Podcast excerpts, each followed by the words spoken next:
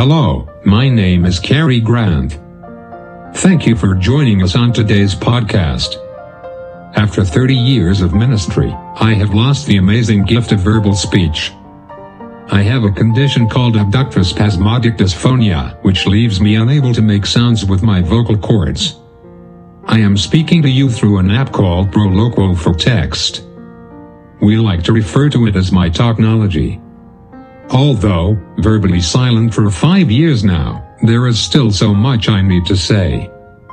This podcast is a collection of sermons I preached before becoming silent, as well as conversations I want to have with you. I would encourage you to visit my website, silentlywaiting.com. On the website you can read my blog and find resources that might help you grow in your walk with Christ. Thank you for listening and please email me if you have any questions about the sermon or if I can help you in your spiritual journey. Would you take your Bibles, please, to Matthew chapter 5? Matthew chapter 5. Of course, Matthew 5, 6, and 7 are a, a familiar sermon preached by our Lord Jesus. This is the Sermon on the Mount. And the theme of this sermon is living in God's kingdom. And we find out through other passages in the Gospels and specifically here in the book of Matthew that when we talk about the kingdom of God or we talk about the kingdom of heaven, we're really talking about the same thing. What we're talking about is the fact that God is ruler over all His creation. Now there, there are different aspects to the kingdom of God. There were, there are different ways that God has worked throughout the ages. We know in Old Testament times He was working specifically with His chosen people, the Jewish people, and doesn't mean that Gentiles weren't coming to Christ during the Old Testament time period, and by what I mean by coming to Christ, looking for a Messiah to come. They were saved in Old Testament times just like you and I are, faith in a Messiah. The church is now an aspect of the kingdom of God. And, and the church is what God is doing in the world today. And it is through the church that God is reaching the world with the gospel today. So what we see taught in chapters 5, 6, and 7 here in the book of Matthew are characteristics of the way people who know Christ should be living. He's going to start out this sermon with those Beatitudes. And I believe the first few of those, he's talking about salvation. If you notice there, he says, Blessed are the poor in spirit, for theirs is the kingdom of heaven. No one becomes a part of God's kingdom unless they come in their spirit in repentance. And he's going to finish up his Beatitudes talking to those of us who know Christ about the way we ought to be living, being pure in heart, being peacemakers, and so on. He's going to go on down in this sermon. We're going to move on down in our text here and see that he is explaining to us how the kingdom will be expanded. And he makes very clear that the kingdom of God, the church of Jesus Christ, will grow because the church of Jesus Christ is reaching people for Christ. It amazes me that God has chosen the church to build the church. Now why does that amaze me? Because knowing myself, I would think that there, I know there are more effective ways that God could have chosen to reach the world than through someone like me during the tribulation period, we read about the fact that there will be an angel who will ride across the sky the gospel message. God could do that today if He wanted to, but He doesn't. He has written the gospel in our lives and the gospel should be declared through our lives. That's what He says here, beginning at verse number 13. He says, you are the salt of the earth. But if the salt has lost its savor, wherewith shall it be salted? It is thenceforth good for nothing, but to be cast out and to be trodden under the foot of men. You are the light of the world. A city that is set on a hill cannot be hidden. I want to focus on the question that Jesus asks in verse number 13. If the salt has lost its savor, wherewith shall it? The idea, what it is referring to is the earth, the world, the people. If the salt has lost its savor, how will the people be affected? In other words, how will they ever hear the gospel? Let's bow for prayer. God, thank you for the blessings we've shared already. Thank you for the commission you've given every believer to reach other people for Jesus. What a privilege. What a privilege. Help us to see our part in that process today. And help us to be eager, to be eager to do our part in bringing people to Christ. And we ask in His name. Amen. I have heard sermons on being a light. I've heard sermons on being salt. I, I, you know, I can even remember outlines or general thoughts in some of those sermons as far as being salt. You know, salt preserves and and and salt uh, protects in some ways as far as preservation, that kind of thing, and and purifies and and. But I've never heard a sermon on the question Jesus asked, and I'm sure it's been preached. I just haven't heard it on what happens if believers become ineffective in reaching people for Christ. What happens? We are told here two ways that we specifically are to reach the world for Christ. We are told we're going to do so by being salt and being light. What does that mean? Well, if we want to know how to reach people, obviously the prime example is our Lord Jesus. The scripture makes very clear that the Lord Jesus Christ went about doing good. He said himself that he did, he always did those things that pleased his Father.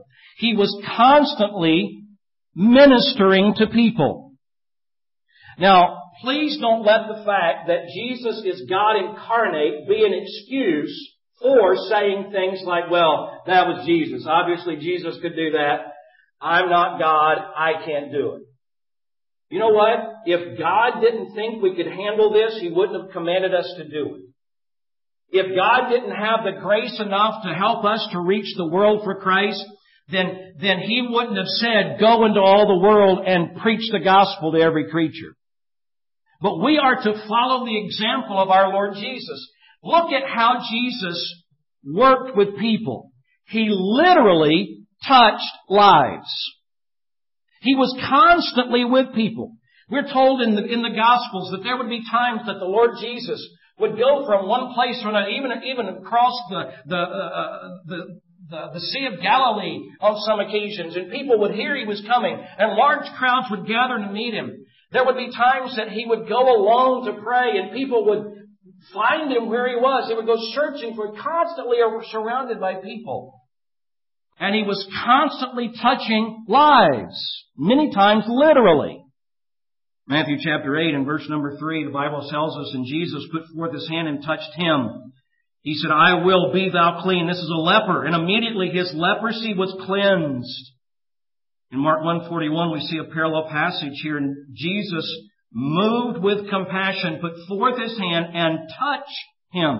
Doing so would have made Jesus unclean, meaning he couldn't go to the temple to worship. But he was the God of the temple. The one who deserved to be worshiped, and so he touched lives. Matthew chapter 9, then touched he their eyes. According to your faith, he said, according to your faith be it unto you, healing those who were blind.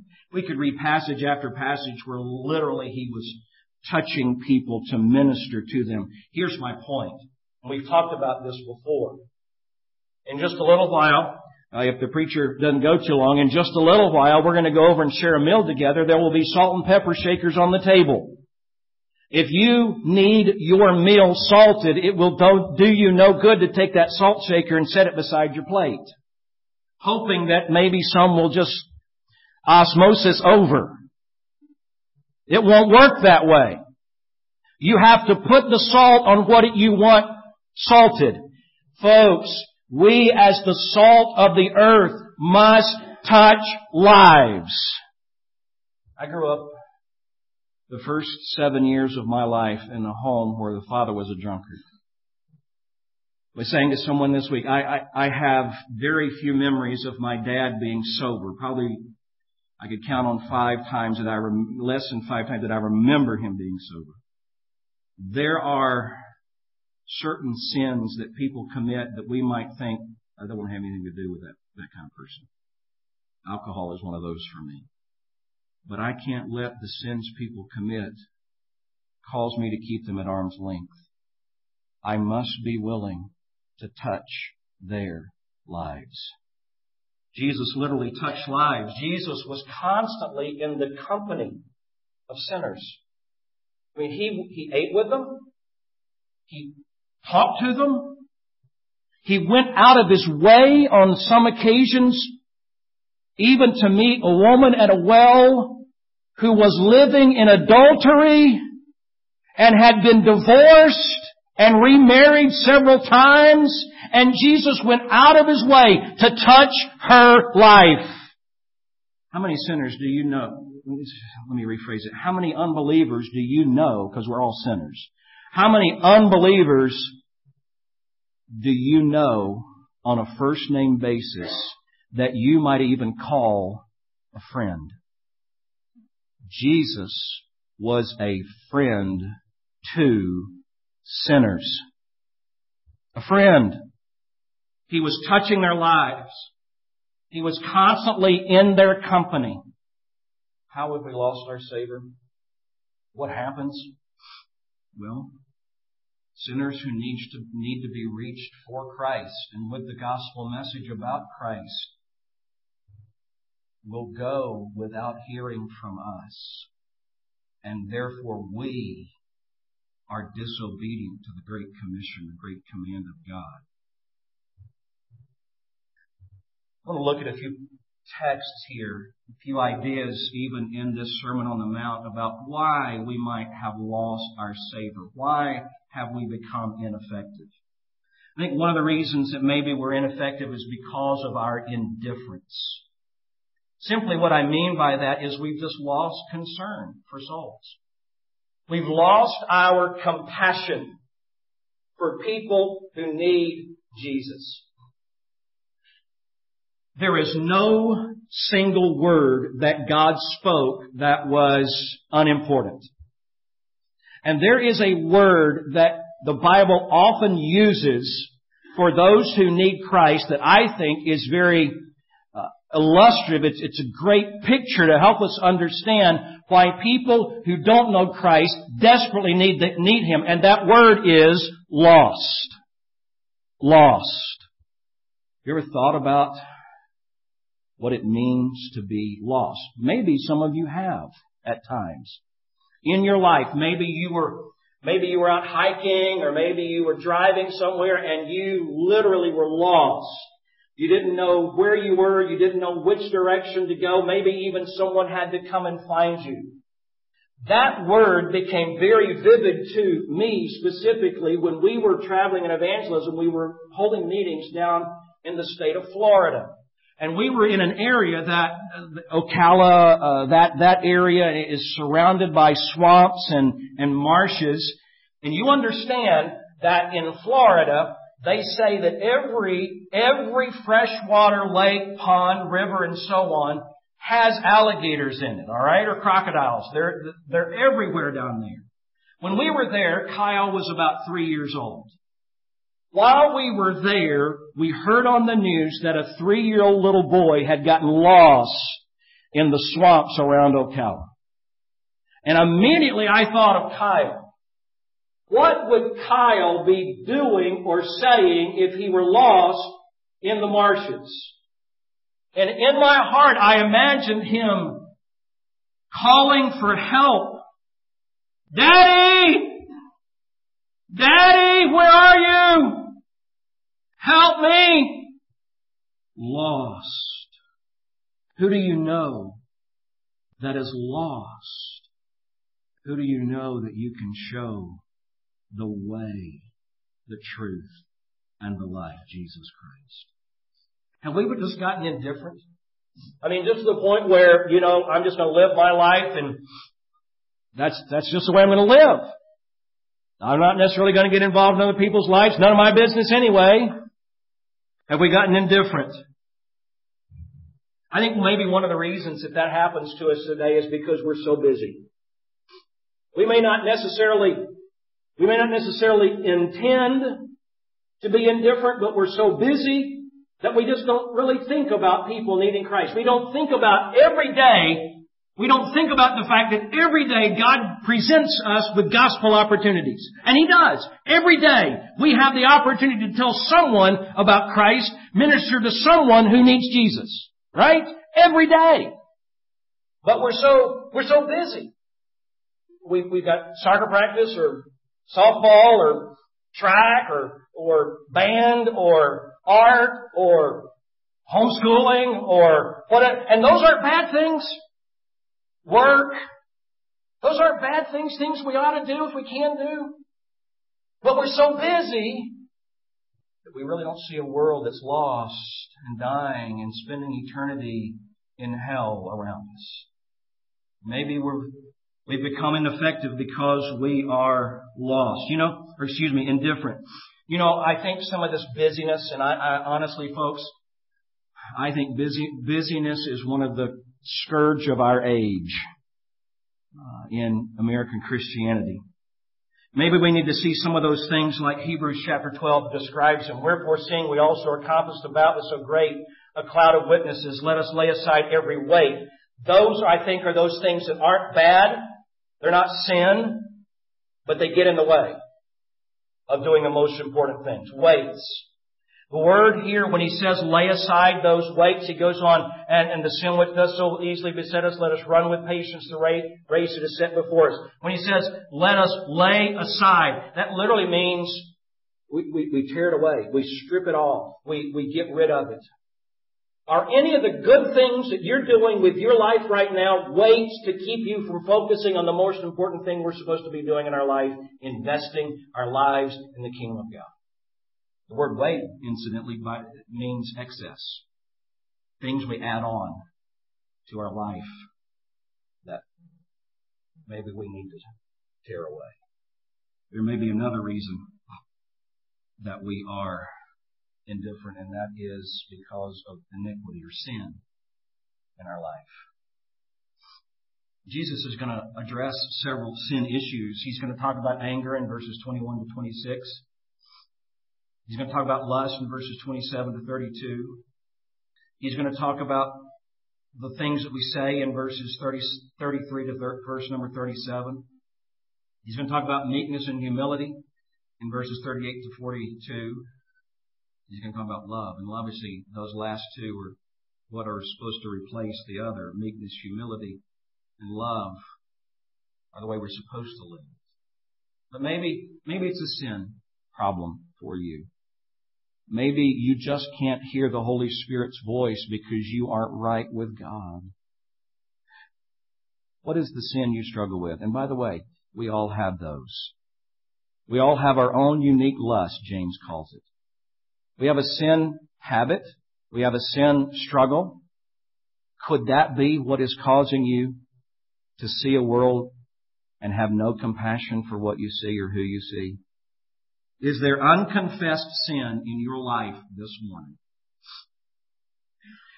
Another reason. We have indifference. We have iniquity. We see in chapter 6 in verse 24 an interesting discussion our Lord has.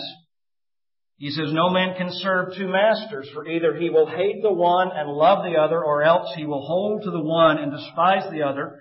You cannot serve God and mammon. What's another reason we might be ineffective in reaching people for Christ because we are idolaters.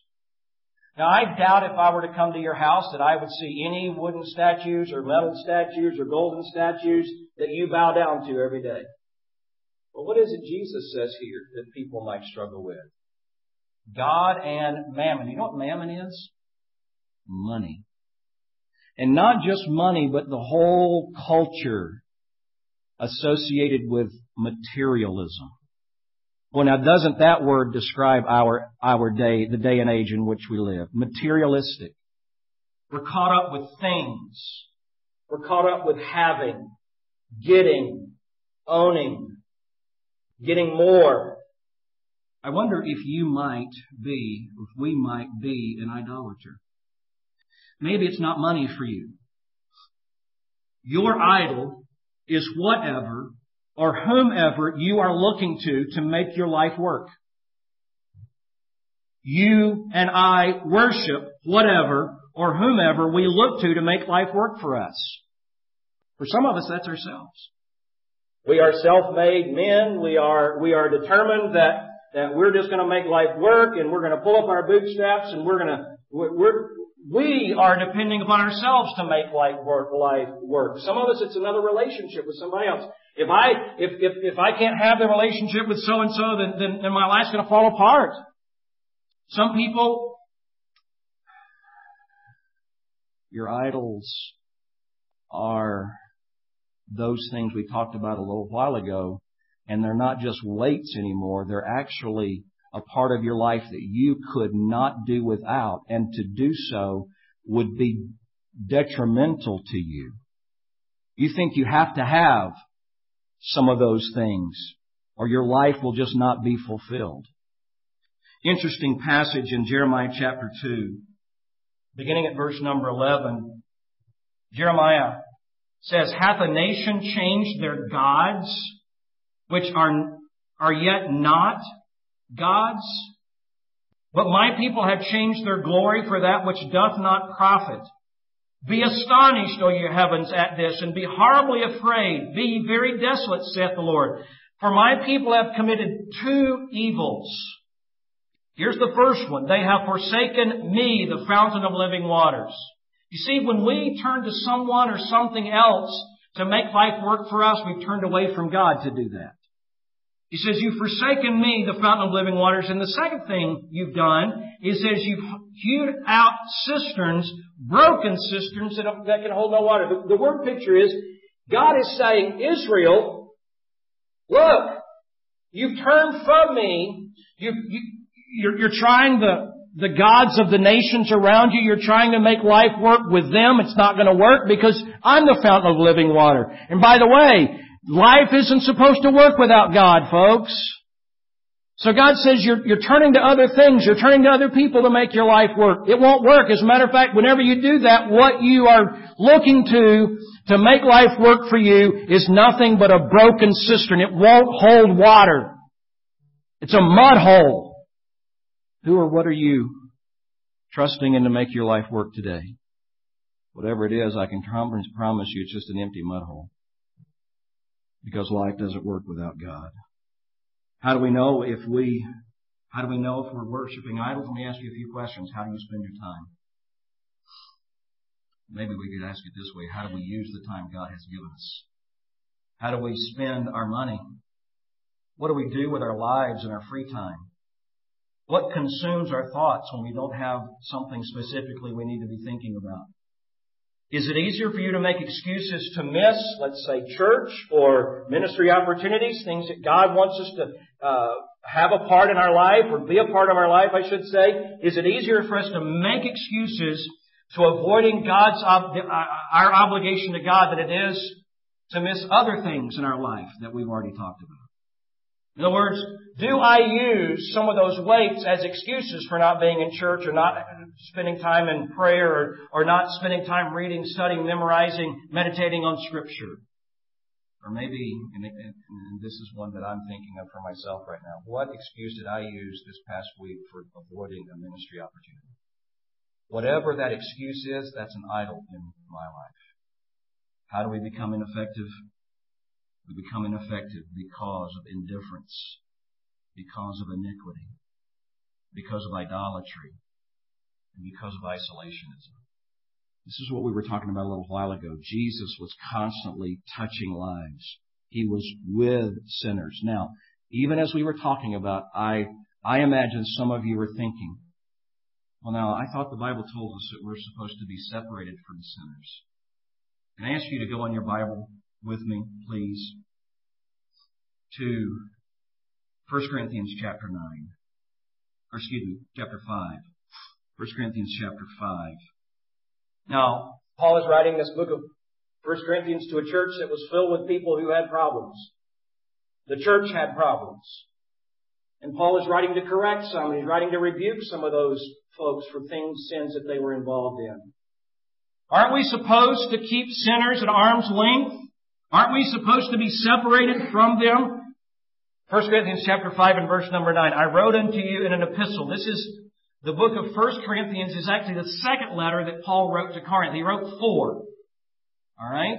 He wrote four different letters. We only have two in our Bible. The book of 1 Corinthians is the second that he had written to them. I wrote unto you in an epistle not to keep company with fornicators. Alright, there you go, preacher. That's what the Bible says. Anybody involved in that kind of sin, I'm not supposed to have anything to do with them. Okay, what does the next verse say?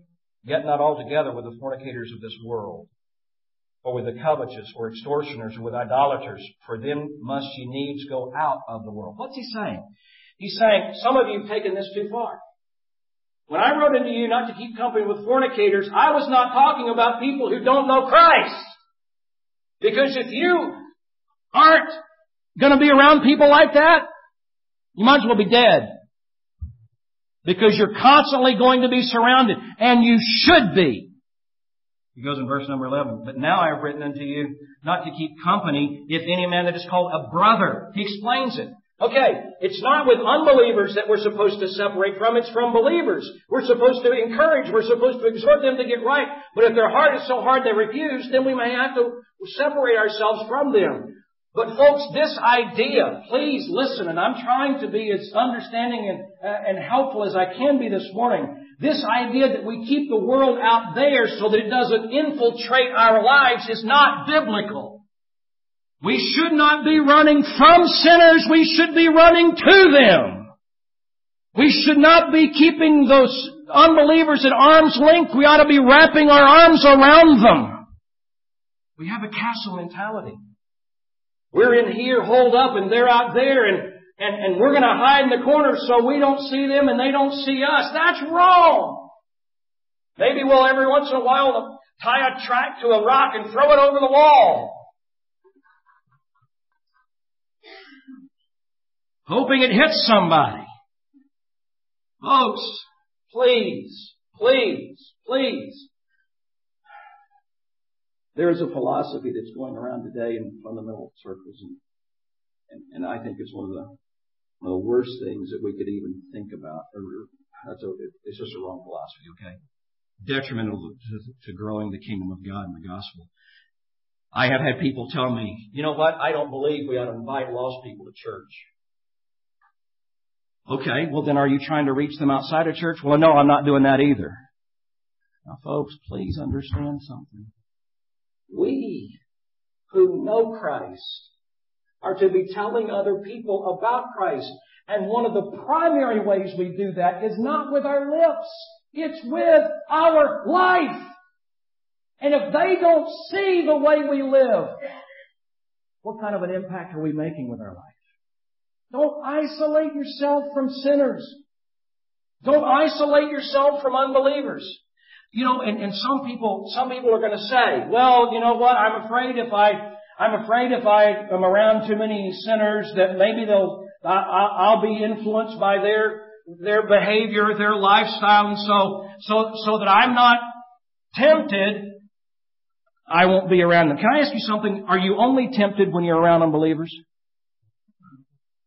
I find that many times the time that I'm most tempted is when I'm around nobody.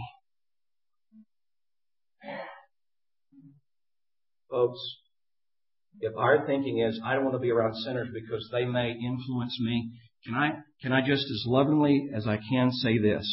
Then you don't have a right view of God's grace. We're not supposed to isolate ourselves. Jesus didn't leave us so that we'd keep sinners at arm's length. As a matter of fact, what's the last thing he said to us? You shall be witnesses. Well, if we're not with them, we can't tell them. But what makes this useful? And we'll be done. Me just give you a few ideas. How can we be useful in reaching our world with the gospel? First of all, open minds. Now, I'm not saying we accept philosophy. I'm not saying that. What I am saying is even some of the things that I've said today, some of you are going, I'm not sure about that. That's not what so and so says. Maybe it's not even what I've been taught in the past. I don't know about that. Please let me ask you something. Pray about it. At least be willing to say, you know, Jesus did it. Maybe I should too. Have an open mind. Certainly we need open hearts. And by that I mean we need to be willing to, to let the love that we should have for unbelievers overflow from our life. Have open hearts toward people who need Christ. I was telling about my dad. One of the, one of the things that I, one of the ways that I know that if I'm losing compassion for unbelievers is if I start seeing people as sinners more than I see them as needing Savior. Does that make sense to you?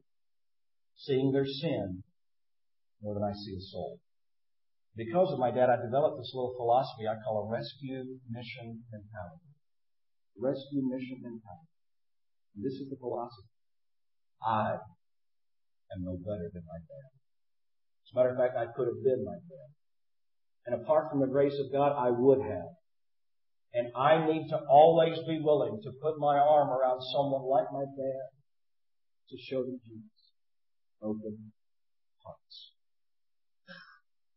Open hands. What do I mean by that? Colossians chapter 1 and verse number 20, 28.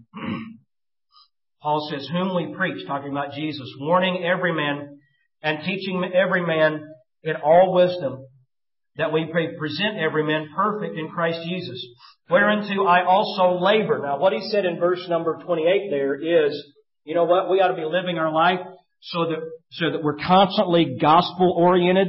We're, we're living our life that we're constantly, uh, thinking about, is this an opportunity? Can I, can I make this an opportunity to share the gospel? And I do that so that every man one day will stand before Jesus Christ complete and whole because of the gospel. And he says in verse 29, so because I know that everyone's going to meet Jesus one day, I want them to meet Him as Savior. I labor, and the word labor there means I, I, I labor to fatigue and weariness doing this. When's the last time, when's the last time, and I'm asking myself, when's the last time we wore ourselves out ministering? That's what he's talking about. The word strive there, I labor, striving according to his working, that means to agonize. Here's the question, I guess, as far as open hands are concerned. Are we willing to get our hands dirty so people can hear about Jesus? Are we willing to get our hands dirty so people can hear about Jesus? Down in the Atlanta area, there is an apartment complex that is owned by the United States government. They house in that apartment complex refugees from all around the world. They come there waiting for maybe citizenship or they, they come there waiting for another place to live or, maybe they're in transition to another, whatever the case may be, they, they are housed there by the U.S. government. Whatever, whatever you think about that, folks, here, let me just say this. Rather than seeing statistics, rather than seeing sin, we need to see souls. We need to stop letting prejudice keep us from reaching people for Christ. That's the mission field in Atlanta, Georgia. And there's a church in the Atlanta area that they go every week and they minister to those moms who have little babies and they, they carry the uh, food and, and, and, and they, they're trying to help those people so they can have an opportunity to win someone to Jesus. For so long we've had this idea that we're just not going to help people with food. We're not gonna, we're not gonna help people with money. We're, we're, we're not gonna do those kind of things because that's a social gospel. Folks, listen to me. I don't believe that we ought to, that we will ever change the world for Christ by reaching the outside. But we can get to the inside by helping the outside. We can get to the heart of people as we help them in their need, meet them where they are. Get our hands dirty. So we'll have opportunity to share the gospel. So open minds, open hearts, open hands, open homes, open homes. Acts chapter 24 and verse number 46 says, and they continuing daily with one accord in the temple, breaking bread from house to house, did eat their meat with gladness and singleness of heart. Let me ask you, were people coming to Christ every day at this period of time? Yes, they were. Where was that taking place? It was happening in people's houses. Happening in homes. Matthew. Matthew the apostle. When he left his money changing table, had a banquet in his home, and who did he invite? He invited some of his coworkers. And who were his coworkers? Some of the most notorious sinners of the day, tax collectors. Some things don't change. Luke chapter 5 and verse 29 says, And Levi made him a great feast in his own house, and there was a great company of publicans and of others that sat down with the publicans, the tax collectors. In other places we actually read publicans and sinners. So who would that have been? That would have been people like Mary Magdalene before she became a believer. But the scribes and Pharisees murmured against his disciples saying, why do you eat and drink with publicans and sinners? You know what they're doing? They're asking the same question that some people would ask today. Why did you let those people in your house? Jesus said, I didn't come to call the righteous. I came to call sinners to repentance. There are some people who are so righteous they don't think they need a Savior. But there are some people who know that they are so sinful they do. Those are the people we need to reach. Let me just say one other thing to be done. Open wallets.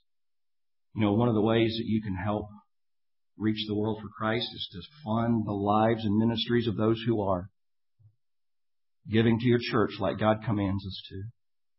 Based upon some of the things we've said this morning, how effective is your life right now in reaching people? Are you involved right now in any life on life ministry for Christ? If we're not, then we're not being salt. We're not being what Jesus said we're supposed to be. We're not letting the light of the gospel shine from our life. So why have our lives become independent? Our heads for prayer. Thank you for listening. If you have any questions about the message, please contact me by email. My email address can be found in the show notes and on the contact us page of our website. Please visit the website to find more messages and resources to help you in your spiritual journey.